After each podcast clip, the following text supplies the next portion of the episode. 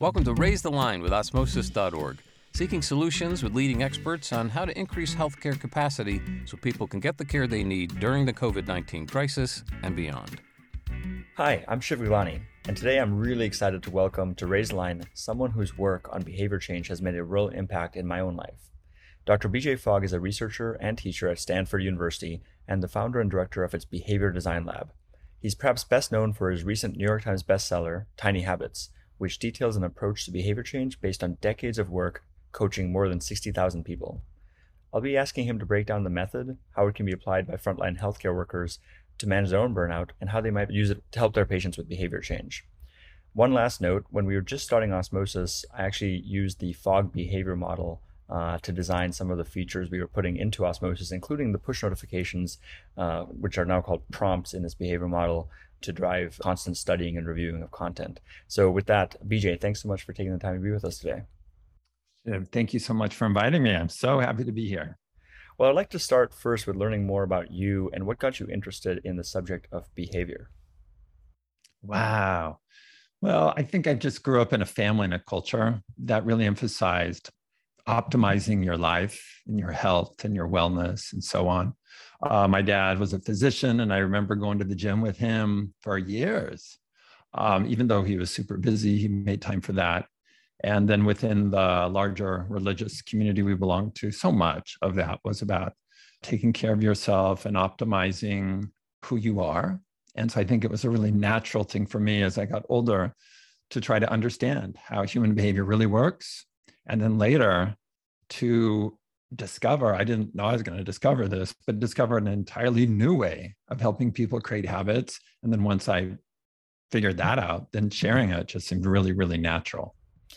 Yeah, totally. And, and again, I think you've been able to boil down a lot of this in a very digestible and reproducible way. I mean, I, you don't have to read the full book, even though I highly recommend reading the full book to our audience. And I actually bought several copies for my friends and family to go through all of the ways people can change their behavior with tiny habits. But maybe the first thing we should start with is maybe the Fogg Behavior Model. I mean, you have a, a yeah. two-minute explainer, and one of the things you encourage people to do is be able to explain this behavior model within a minute or two to, to their friends and family. Can we put you on the spot and have you explain it to our audience? Absolutely. Not on the spot at all. I love I love teaching and sharing. Uh, in general, my work is called behavior design. At Stanford, we came up with that phrase to describe what we were doing, and it's a new set of models and methods. The cornerstone model is just that, the Fogg Behavior Model. And usually I draw it out when I explain it, but uh, so I'll explain it without visuals. It goes like this. Behavior, any behavior, happens when three things come together at the same moment. Number one, there's motivation to do the behavior. Number two, there has to be ability to do the behavior. And number three is a prompt. It's the thing that says, do this behavior now. And if any one of those things is missing, then the behavior won't happen. And so that's like a thirty second description of it. And there's a way to show it visually that shows that ability and motivation are, they work in a compensatory way that can be traded off. And I'll just give a quick description. If something is really easy to do, then you don't need much motivation to do it. Okay, that's a really important point. And the graphic shows this. But if something is hard to do, then you need lots of motivation to do it. And when your motivation sags, you can no longer do the hard thing. So what the model shows for the first time, not only these three components, motivation, ability, and prompt, but the relationship between ability and motivation. And then that understanding then led to the Tiny Habits method and other innovations. When I first hear you talk about this almost a decade ago, um, I think it was a TEDx talk or TED talk or something. Mm-hmm. The aha moment for me was like, okay, we have these health professional students who are extremely motivated, generally type A, type double A, yeah. type people, but focusing, building a product that works on their motivation alone is not the right approach. We need to make things yeah. easier, and then we need to prompt them. And so our whole like shtick was, let's create a mobile app and then start sending push notifications with questions so it makes studying easier, even if they've had a rough day and they just want to sit on the couch and eat Oreos, um, you know, and their willpower has gone to zero. But I think that was the big takeaway I had a decade ago. And I've used that where I can't, I'm super motivated, but I'm not always motivated. But making things easy, like tiny habits, and we go into that, and then prompting at the right time can compensate for that lack of motivation. Yeah, and that's right on. That's right on. whether you're trying to get your own self to do new habits or others or patients, we just need to recognize that motivation is not a stable thing. It shifts up and down, and we're motivated for different things at different times. Like in the morning, you might be really motivated to drink coffee. You're not motivated to do that at seven o'clock at night, at least not most people. And the weekend, you're motivated for different things than you are Monday morning. And just before lunch, you're way more motivated to eat than an hour after lunch. So because our motivation shifts, it's dynamic. What I've done in Tiny Habits and behavior design more generally is just to acknowledge that's just part of human nature. That's not a flaw that our motivation shifts around. It's human nature. And there are some good things about that, but we have to recognize that we can't always get ourselves to do hard things because we can't always have high levels of motivation for studying or for exercising or what have you. So that reality that we won't always have high motivation, if you want to be consistent, then what that leads to, and this is what led to the Tiny Habits method, was looking at my own model, the Fogg Behavior Model, and seeing that if the motivation is low, you can still do behaviors if they're really easy to do. Now, the motivation can't be zero. If the motivation's zero, then it doesn't matter how easy it is. But at least if you have some level of motivation, then you can get yourself to do something really tiny.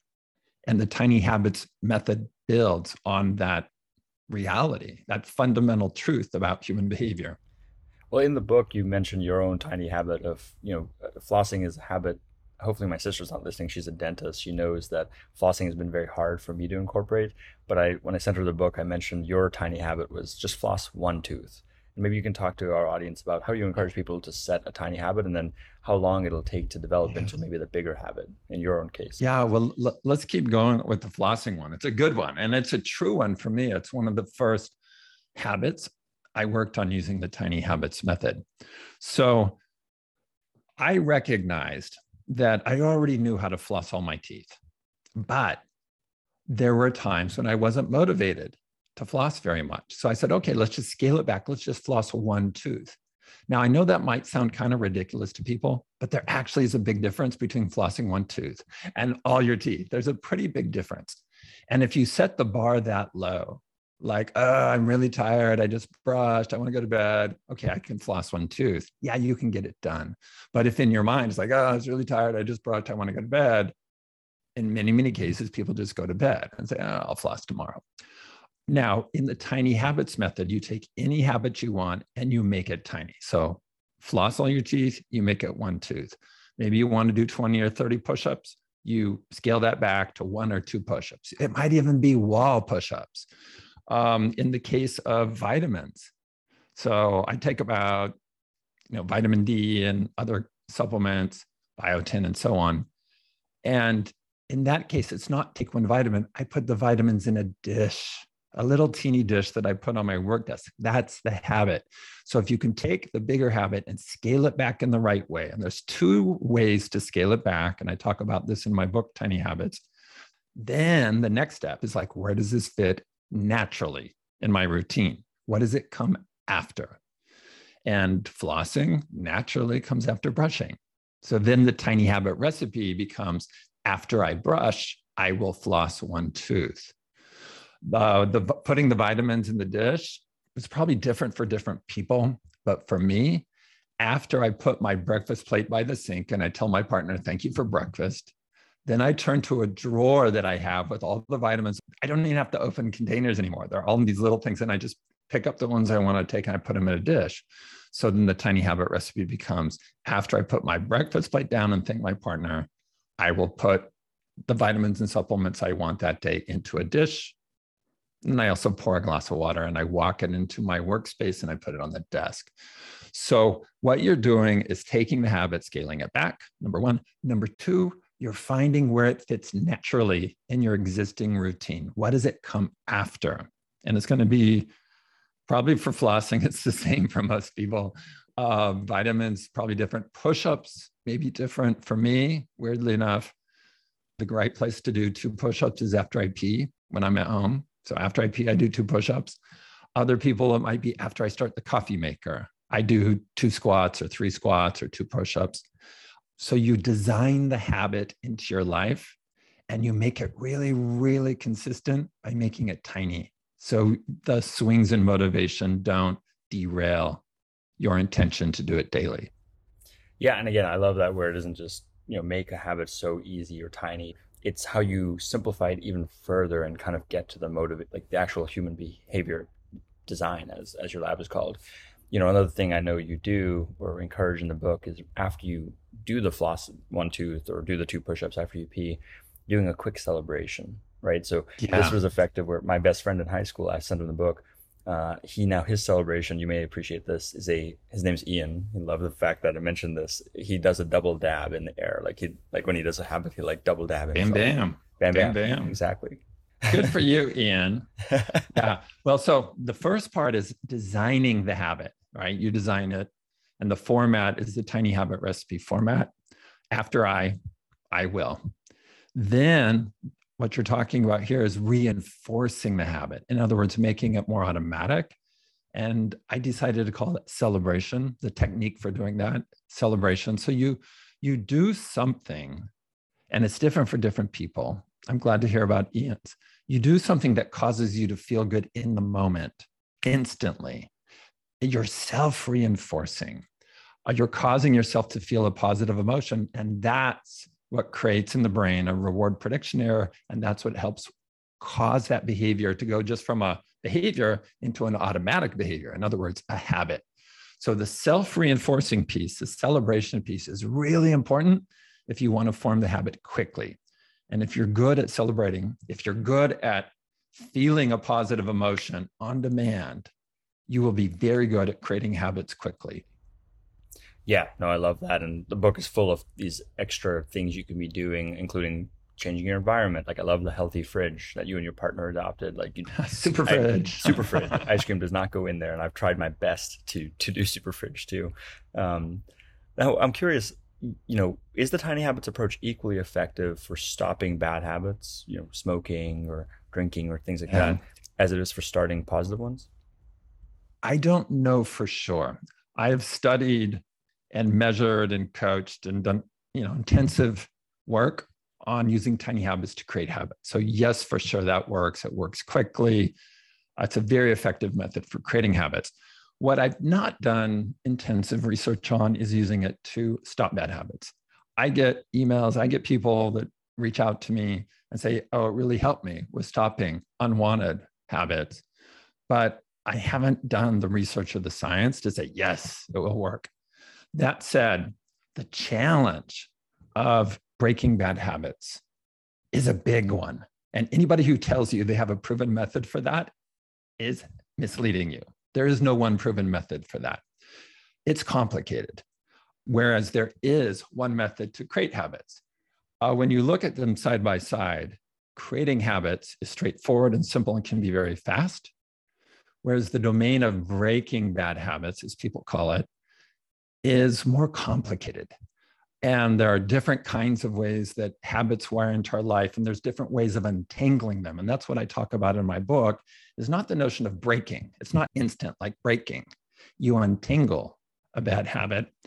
And it seems to me, again, I haven't done like scientific research to be able to talk with authority about exactly how you do it, but some habits are really easy to break. Going to the gym, let's say you had a good gym habit, bam, you broke the habit. So don't let people tell you that breaking habits is hard. Sometimes it's really easy. But to your question, and when people talk or ask me about breaking bad habits, they are talking about behaviors that they've wanted to stop and they weren't able to just by saying, oh, I'm going to stop smoking or stop drinking or stop using social media and so on. And those are more complicated because the reasons they wire into your brain and the way they have become part of your environment is varied, okay? There's just not one approach to that. It depends. A habit isn't just the action somebody does. It's the person doing the action in a context. And you saw this in my book. It's the PAC person model, person, action, context. So when you think about any behavior, including Uh, stopping an unwanted habit, it's this person doing this action in this context. And those are the factors you need to consider. It's not just the action alone. And that's why it makes the challenge of coming up with a universal way to help people break bad habits, that's a huge challenge. And I don't think there is one way, because you've got person, action, context. And for that given action, like smoking, there's different types of people with different relationships to smoking, and there's different contexts for smoking. And so it's just not a simple, straightforward thing. So then when you look back at creating habits, it's like, yeah, that's straightforward. You know, there's a really straightforward, easy way to create habits. Yeah. That makes sense. And I remember the untying the knot of bad habits was effective, because I think people, when they use the wrong words or the wrong analogies, um, they can come to the wrong conclusions. And so I think yes. that was a particularly effective one that I, I recommend. I remember uh, parroting to other people, because you, you can untangle one knot, but there could be ten knots in that one bad yeah. habit. Um, and what I like about that, and that's the word that I put forth in my book, I have a chapter on stopping unwanted behaviors. You know, all behavior will come back to motivation, ability, prompt, including bad habits. And if you can take away motivation, you're done. But you can't always take away motivation for social media or snacks. If you can take away ability, you're done. But you can't always do that. If you can take away the prompt, you're done, okay? But we all know that, you know, for like the ice cream habit we had in our home, I wasn't going to be able to take away the prompt. The prompt was, oh, we're relaxing and we're watching a movie. That was the prompt. And then the uh, motivation was, we love ice cream. And the ability was, it's in the freezer. So the way we solve that is we just said, nope, no ice cream in the house. It's banned. We have a policy. And that worked in that case. So in cases like that, if you make a behavior very difficult or impossible, you can stop the habit. But using your phone, can you like stop using your phone completely? Maybe not, but you can delete an app. So there's a kind of complexity in that. It will all come back to motivation, ability, and prompt, yes, but it's the person doing that action in a context, and we have to account for those different factors. Definitely, that makes sense. And you know, so we talked about some of the habits, and you talked about this in the book, that you've incorporated the flossing habit, the push-ups habit. Uh, I love your Maui habit. You wake up and say, today's going to be a great day, as well as your identity now. You went from having an outcome to a process to now an identity as a surfer. You are a surfer. And so you wear shirts that say, you know, I love surf and things like that. You actually live in Maui once in a while. And so I'm in Maui right now, and I went out to the waves this morning. And I said this morning, it's going to be a great day. Yes. Just love the Maui habit. Um, what What are some current like identities or habits you're trying to create in your life, if you have any? Well, so here in Maui, I have a room dedicated to Zoom, in my Zoom room. As I look around, I have a keyboard, a Yamaha digital piano right there. I play that thirty to forty-five minutes every morning in the dark. It's the first thing I do after I pee and drink a ton of water. And so I'm writing songs right now with a wonderful songwriter. I wouldn't have expected that like in November when I said, oh, I'm going to create a habit of playing the piano every day. And I was, and then that expanded and it found a new spot, because I wasn't doing it first thing in the morning, but then it found a new spot in the morning. And now I just love it. And sometimes I play way too long, and I don't have to force myself to do it. I have to force myself kind of to stop. So there it is right there, easy to do. Um, and then I have this kind of huge flute right there. So I like to think of myself as a musician. Eh, I'm not that good a musician, but now with doing the songwriting, and two of the songs have been produced, now I'm kind of thinking maybe I'm a songwriter and I'm writing more lyrics. Every day I write lyrics. I have two other musical instruments over here. I'm going to play one of them here. So, so I got music stuff around me, because I music really matters. Uh, the fact that I'm in Maui and the fact that I have orchids in the room and plants, I really identify as a person who is connected to nature. I have a whole bunch of nature habits, which, by the way, everybody, some of the most important habits you can have are nature habits. And then here, still in the Zoom room, I have a kettlebell there. I've got dumbbells there. I've got a massage chair right there, which I love. And then I have these little calf stretcher things, foam things, and I'm at a stand-up desk. So all of this didn't happen at once. It was me deciding I want to get better at music, which then led to a pretty serious musical practice in writing songs. Uh, I want to be more connected to nature. I started this probably ten years ago, which actually led to us buying a place in Maui and living here half time, among surfing and other things. And then wanting to stay healthy and vibrant led to a bunch of physical activities, um, but also redesigning our living space. So, oh, we have a, a rower in the living room as well. So when I got back from surfing, I rowed as well. So just making it really, really easy to do the types of physical activity or nutrition or music or connecting with nature. And I didn't do it all at once. When you feel successful doing something tiny, that's what changes your identity. Okay. So if I sit down and just play a few chords on the piano, like in November, and I felt successful because it sounded good. And it's like, oh my gosh, you know, my old skills at piano are coming back. I started reclaiming the identity of a musician. When I feel successful rowing or, you know, lifting the kettlebells or whatever, even when I start at the early stages, if I feel successful, that helps change my identity as I'm the kind of person who's physically active. Those identity shifts then lead to a cascade of other changes in your life. And I don't describe it in the book this way, but in some ways that's kind of the breakthrough. You don't have to design like a whole Zoom room of musical instruments and fitness gear. Just do what excites you and do it in the tiny habits way and help yourself feel successful, which will shift your identity. And then you will naturally do other behaviors that align with that new identity. And you'll have more than one identity. Musician, I'd like to call myself a waterman. That's the identity for someone who's always in the ocean. I'm not sure I live up to that. Um, somebody who's physically active, you know, so these identities can feel authentic and they establish themselves and grow based on if you feel successful. And the surprise is even the tiniest of uh, flossing one tooth and feeling successful about that helps you think, I'm the kind of person who takes care of my teeth. And more broadly, perhaps, I'm the kind of person who takes care of my body. So just feeling successful flossing can lead to other habits and actions around taking care of your body. So that's what really excites me. You don't have to design, you know, hundreds of new habits in your life. Just get started and let the process work naturally.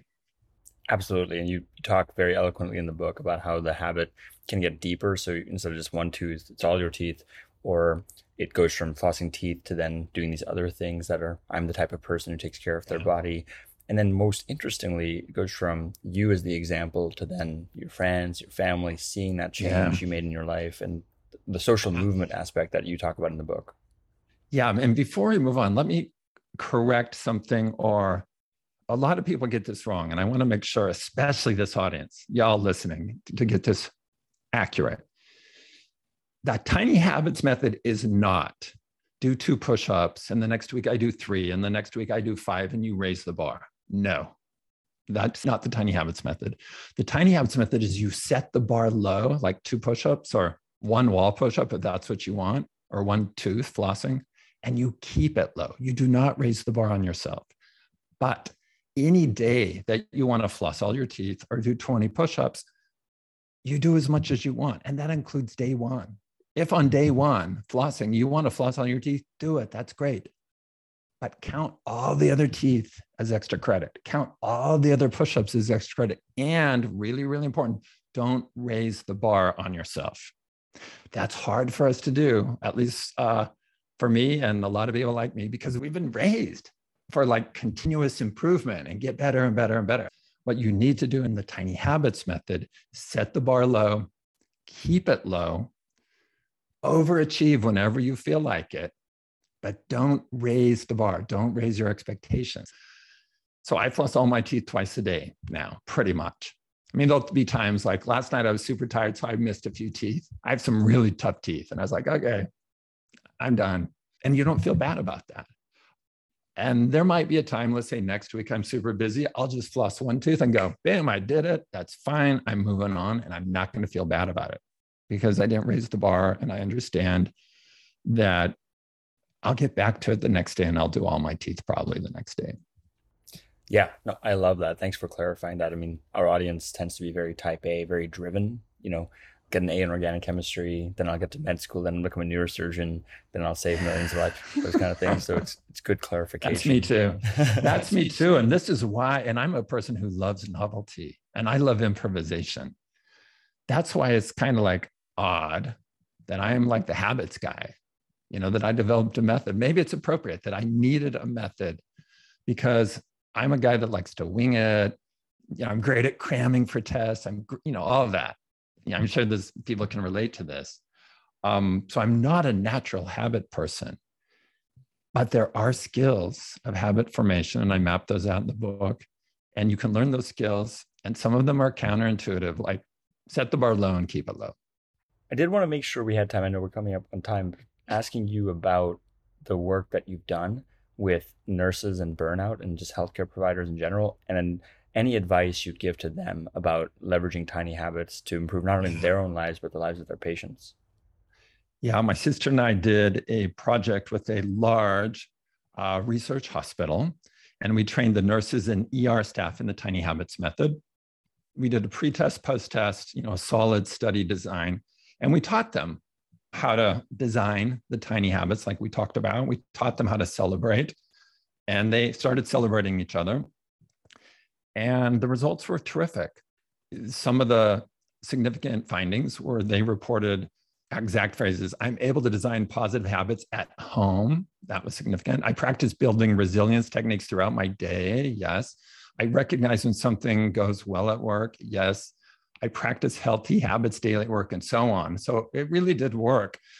I know it would work because I'd coached thousands and thousands of people. But the thing that surprised me was the insight that the busier you are, the more stressed you are, the less time you have, the less energy you have, the more appropriate it is to use the tiny habits method. Mm.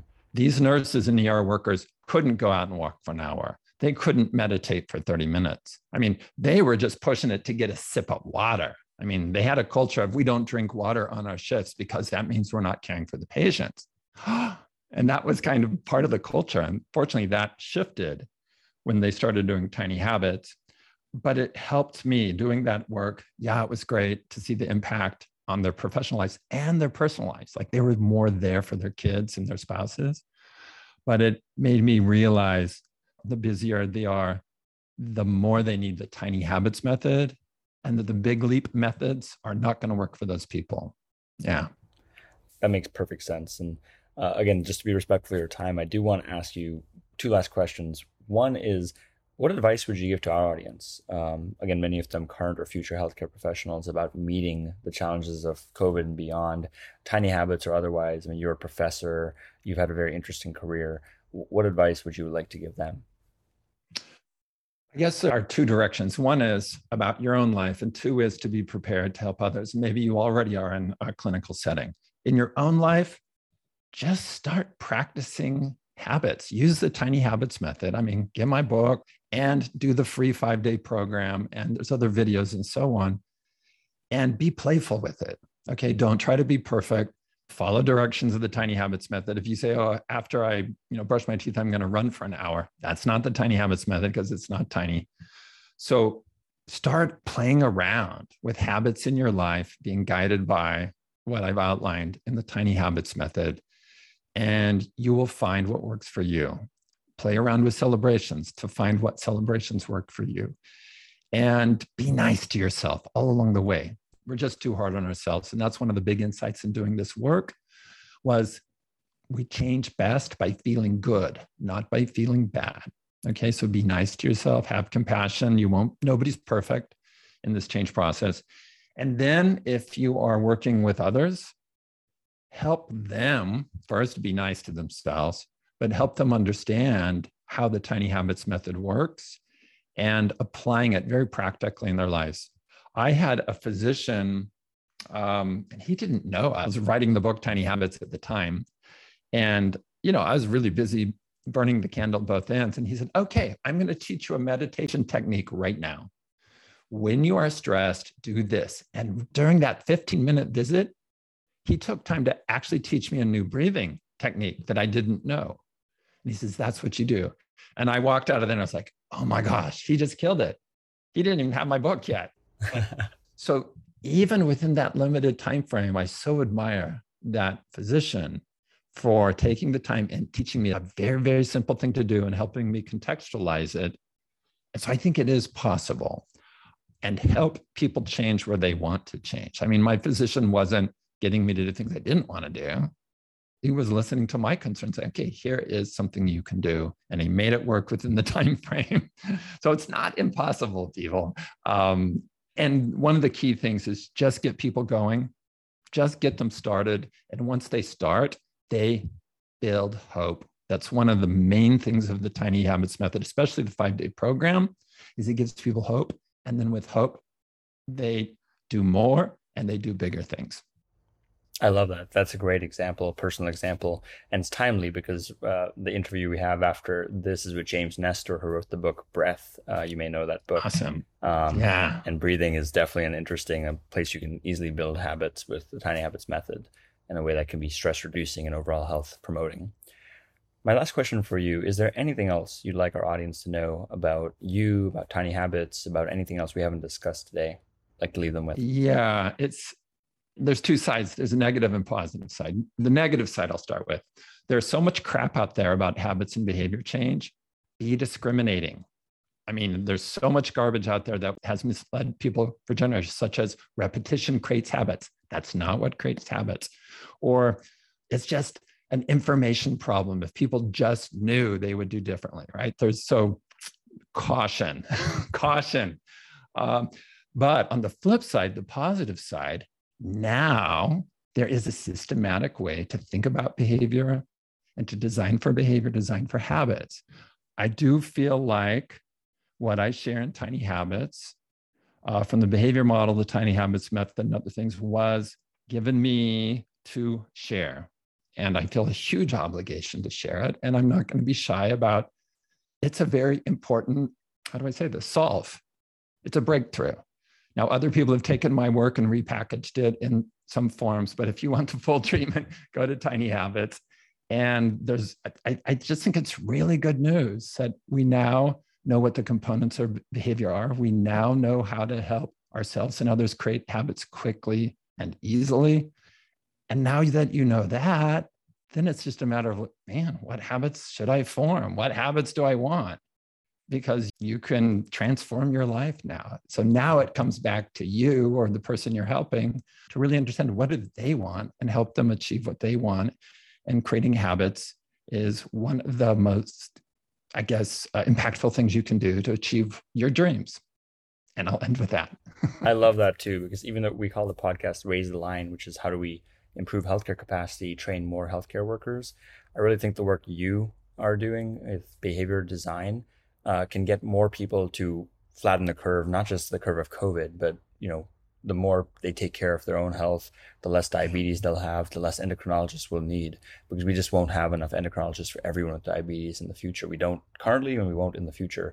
But if we can get people to change their behavior, design their behavior intentionally, the way you describe, and, and frankly, use the book as like a treatment, as you describe, um, versus just pills, I think that's what the future will be.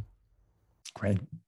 Well, thank you again for inviting me. Um, sharing with your audience is so important to me because I just want my methods to get into the world, and working through healthcare providers and healthcare systems is one of the best ways. So thank you so much.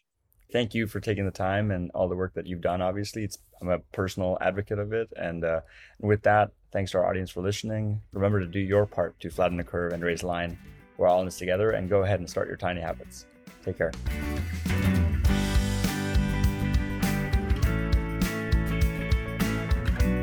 For more information on how you can help raise the line and flatten the curve, go to osmosis dot org slash covid nineteen. If you like this podcast, please share it on your social channels. You can also subscribe to the series and check out all of our podcasts at osmosis dot org slash raise the line podcast.